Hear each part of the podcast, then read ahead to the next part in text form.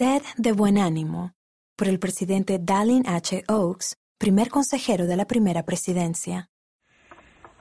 En los últimos días de su vida terrenal, Jesucristo les habló a sus apóstoles sobre las persecuciones y las dificultades que sufrirían. Concluyó con esta gran declaración. En el mundo tendréis aflicción, pero confiad, yo he vencido al mundo. Ese es el mensaje del Salvador a todos los hijos de nuestro Padre Celestial. Esa es la buena nueva suprema para cada uno de nosotros en la vida terrenal. El buen ánimo también era una realidad necesaria en el mundo al que Cristo resucitado envió a sus apóstoles. El apóstol Pablo les diría posteriormente a los corintios, estamos atribulados en todo, pero no angustiados, en apuros, pero no desesperados, perseguidos, pero no desamparados, abatidos, pero no destruidos. Dos mil años después, estamos igual que entonces, atribulados en todo. Y necesitamos ese mismo mensaje, no para desesperarnos, sino para ser de buen ánimo. El Señor tiene un amor y una preocupación especiales por sus preciadas hijas. Él conoce sus deseos, necesidades y miedos. El Señor es todopoderoso. Confíen en Él. Al profeta José Smith se le enseñó que las obras, los designios y los propósitos de Dios no se pueden frustrar, ni tampoco pueden reducirse a la nada. A sus hijos que se esfuerzan, el Señor les fortaleció con esperanza cuando les dijo, He aquí, esta es la promesa del Señor a vosotros, oh mis siervos. Sed de buen ánimo.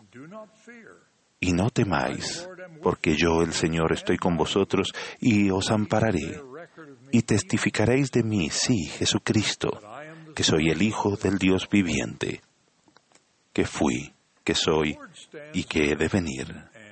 El Señor está cerca de nosotros y ha dicho, y ahora de cierto os digo, y lo que digo a uno lo digo a todos, sed de buen ánimo, hijitos, porque estoy en medio de vosotros y no os he abandonado, porque tras muchas tribulación vienen las bendiciones. Hermanas, testifico que esas promesas que se dieron en medio de persecuciones, tragedias personales, se aplican a cada una de ustedes en sus actuales circunstancias preocupantes y son preciadas para recordarnos a cada uno de nosotros que seamos de buen ánimo y tengamos gozo en la plenitud del Evangelio a medida que avanzamos a través de los desafíos de esta vida terrenal. La tribulación y los desafíos son las experiencias comunes de la vida terrenal. La oposición es una parte esencial del plan divino para ayudarnos a crecer y en medio de ese proceso, Dios nos asegura que desde la larga perspectiva de la eternidad, no permitirá que la oposición nos venza. Con su ayuda y nuestra fidelidad y perseverancia, prevaleceremos. Al igual que la vida terrenal de la que forman parte, las tribulaciones, todas ellas son temporales. En las controversias que precedieron a una guerra desastrosa, el presidente de los Estados Unidos, Abraham Lincoln, sabiamente recordó con audacia el antiguo proverbio que dice, esto también pasará. Como saben, las adversidades terrenales de las que hablo, que hacen que ser de buen ánimo sea difícil, en ocasiones nos llegan a nosotros y a muchas otras personas, como los millones que ahora están pasando por algunos de los varios efectos devastadores de la pandemia del COVID-19.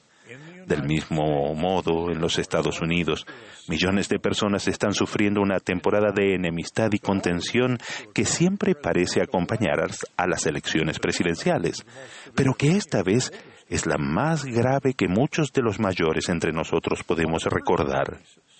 A nivel personal, cada uno de nosotros lucha de forma individual con algunas de las muchas adversidades de la vida terrenal, como la pobreza, el racismo, la mala salud, la pérdida del empleo o las desilusiones, los hijos descarriados, un mal matrimonio o la ausencia de éste, y los efectos del pecado propio o ajeno.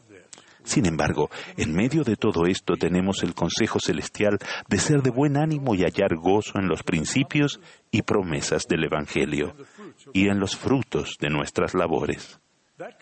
Ese consejo siempre ha sido así, tanto para los profetas como para todos nosotros. Lo sabemos por las experiencias de nuestros predecesores y lo que el Señor les dijo a ellos. Recuerden las circunstancias del profeta José Smith. Si se mira a través del lente, del lente de las adversidades, su vida fue una vida de pobreza, persecución, frustración, aflicciones familiares y martirio final. Mientras él sufría el encarcelamiento, su esposa e hijos y otros santos padecieron increíbles penurias al ser expulsados de Missouri.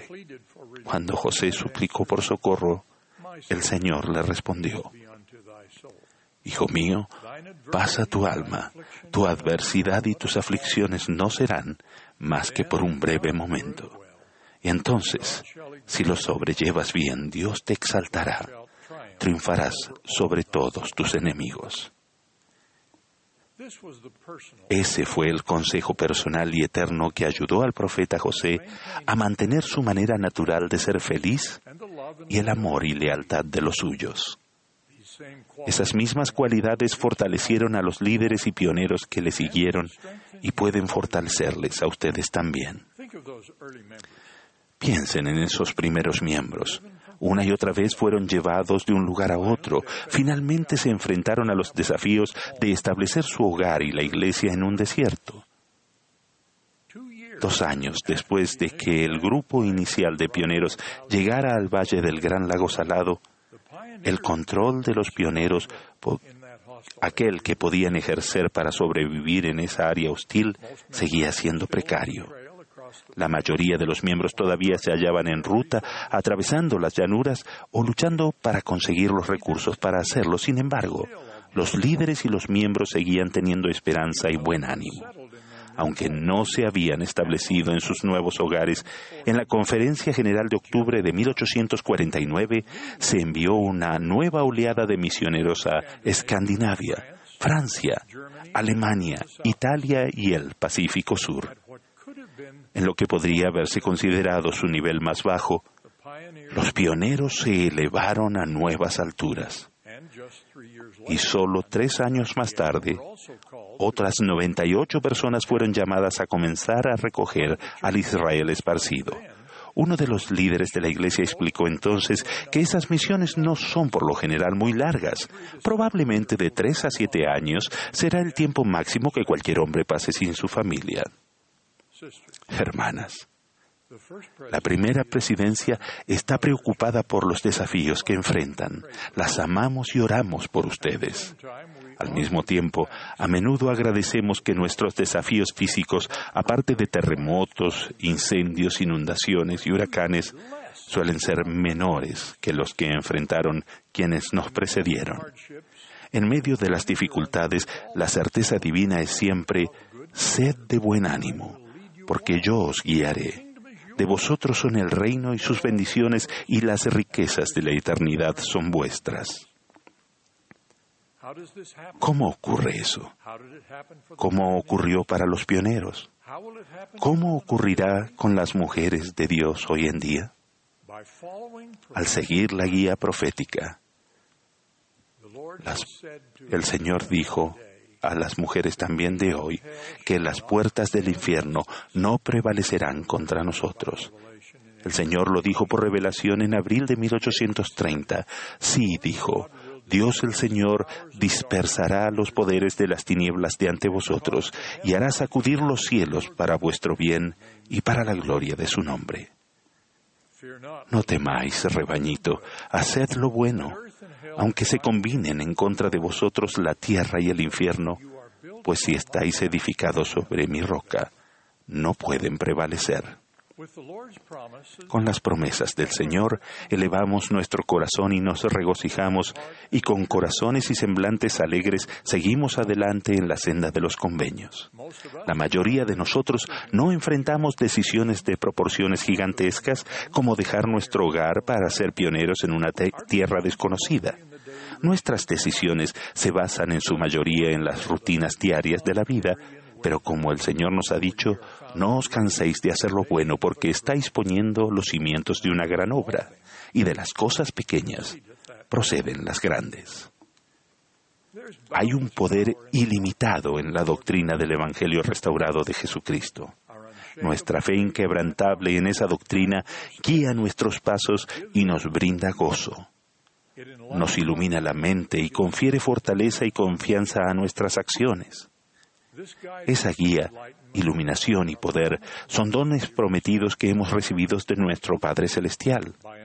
Al entender y conformar nuestra vida a esa doctrina, incluido el don divino del arrepentimiento, podemos ser de buen ánimo mientras nos mantenemos en el camino hacia nuestro destino eterno, el reencuentro y la exaltación con nuestros amorosos Padres Celestiales. Quizás ustedes estén enfrentando desafíos enormes, enseñó el de Richard G. Scott. A veces estos se concentran de tal modo y son tan implacables que quizás sientan que están más allá de su capacidad de control. No se enfrente al mundo solo. Confía en Jehová con todo tu corazón y no te apoyes en tu propia prudencia. Se pretendía que la vida constituyera un desafío no para que usted fracasara, sino para que pudiera tener éxito al superarlo. Todo forma parte del plan de Dios el Padre y de su Hijo Jesucristo, de los cuales testifico al orar para que todos perseveremos hasta nuestro destino celestial. En el nombre de Jesucristo. Amén.